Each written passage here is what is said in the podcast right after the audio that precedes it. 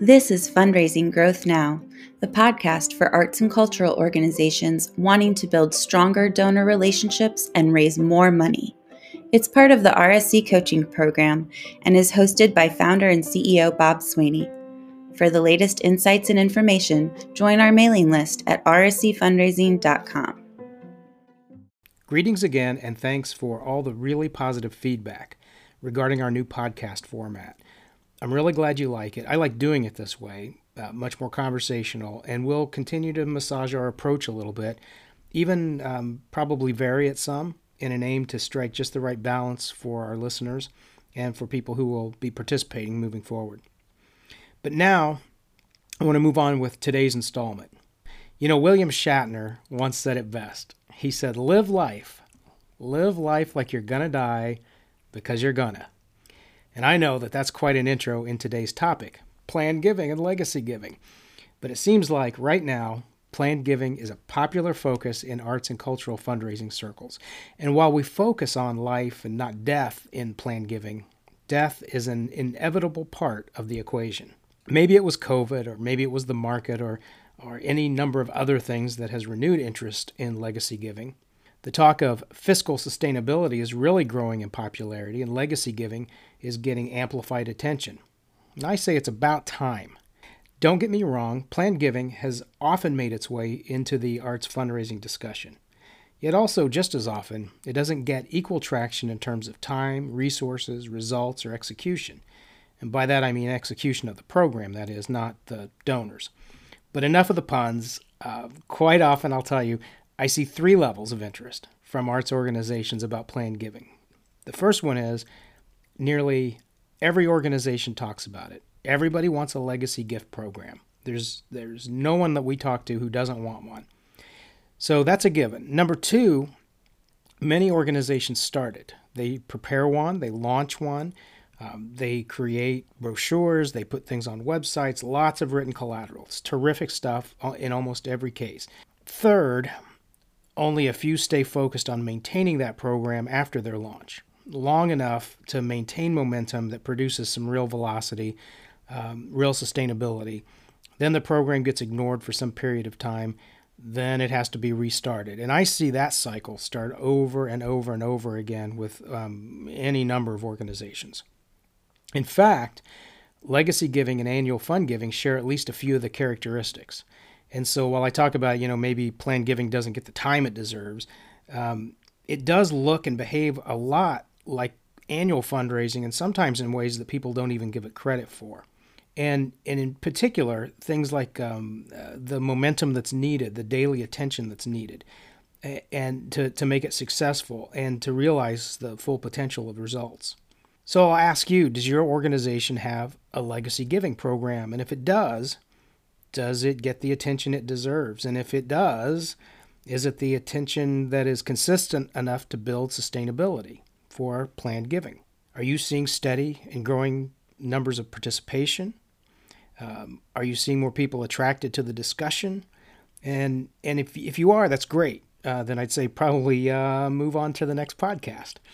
But if your organization is like most organizations that we deal with, there are gaps in your program, and and probably gaps in time, not expertise or anything else, but but but gaps in time and attention um, that that likely equate to more downtime than uptime. And and you know because I'm a coach, everyone who works with my firm's a coach. We get it. I mean, we we get that plan giving is one of those activities that everybody understands is important, but it doesn't feel as urgent because most arts administrators are spending you know a majority portion of their day dealing with the urgent.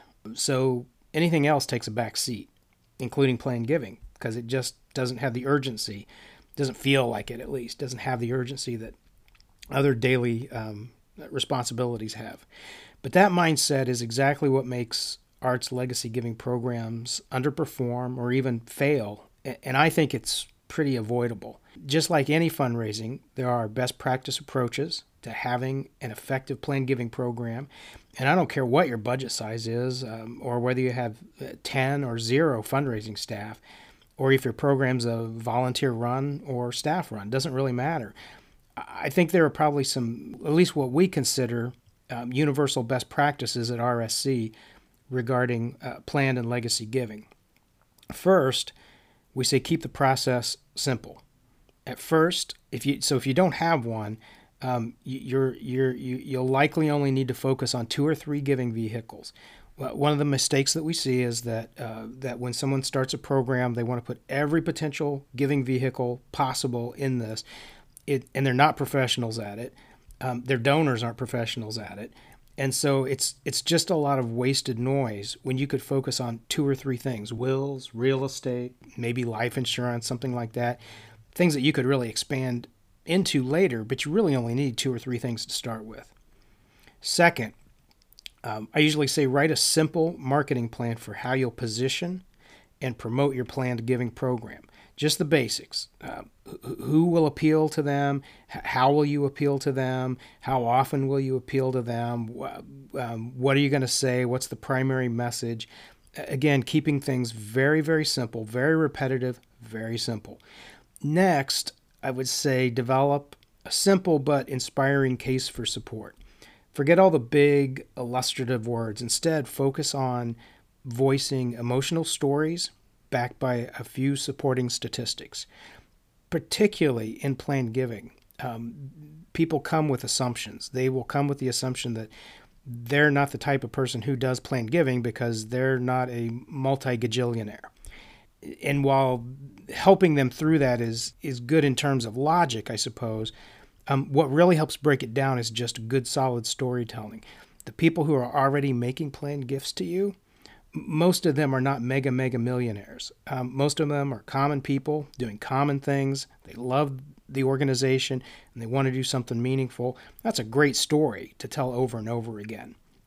So, um, developing simple, simple, simple case for support that is surrounded by very good emotional stories.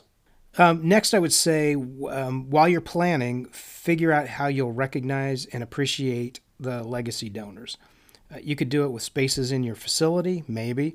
Um, maybe you'll do it through educational or artistic uh, programs that you offer. Um, maybe you'll do it with artists who you have.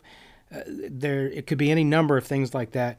But again, I don't think that you have to create a comprehensive uh, list of every possible naming opportunity um, that you could think of. Again, start small, build from there. Um, oh, yeah, and last, um, ask on a regular basis. And again, you know, we create these marketing materials, and sometimes we expect the marketing materials to do the job for us that the marketing materials job is to pique interest, not to um, not to take it all the way through to the gift's end. So I'd say asking on a regular basis is something that, believe it or not, uh, some organizations forget. Now, you can ask donors to self identify as prospects through any number of means. And so, you know, ask through the marketing materials, um, use e information on your web page, uh, through e blasts, that sort of thing. But then when it comes time to ask for the gift, do as much as you can in person.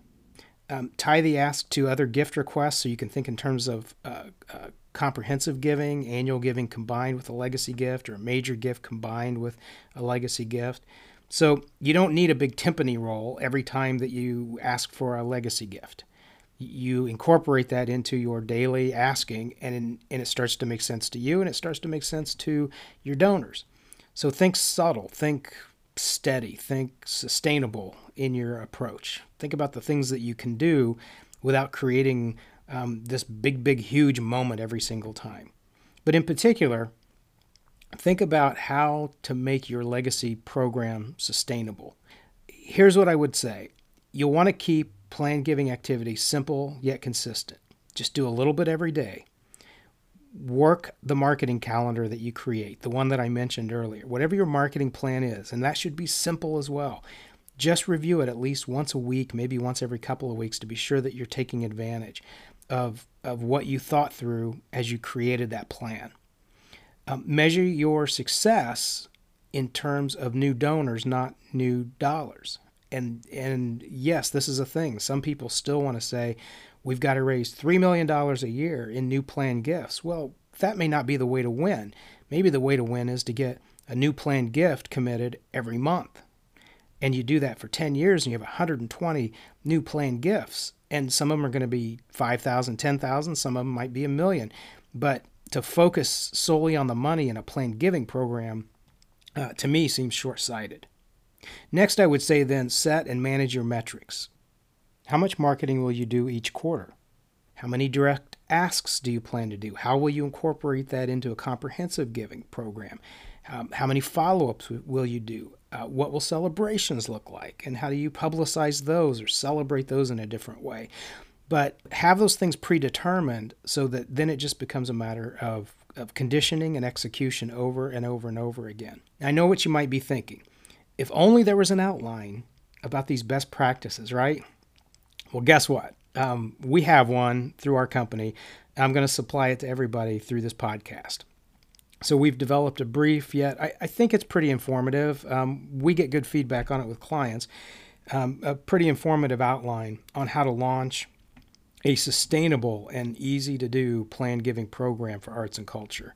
So if you'd like to get your own copy, please go to our website at www.rscfundraising.com uh, and download a copy for yourself. There's also going to be a link in, if you are included on our uh, email list, there'll be a link there that you can do pretty quickly. And, and so that way you can put it to use right away. We're happy to field questions on it that you might have if you just contact us.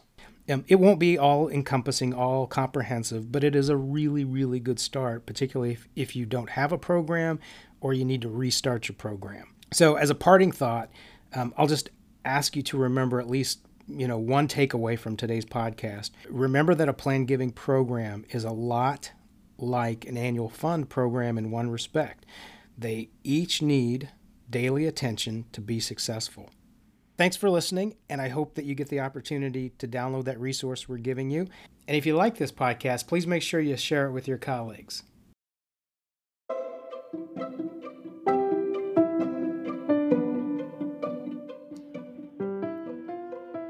Thank you for listening to this edition of Fundraising Growth Now.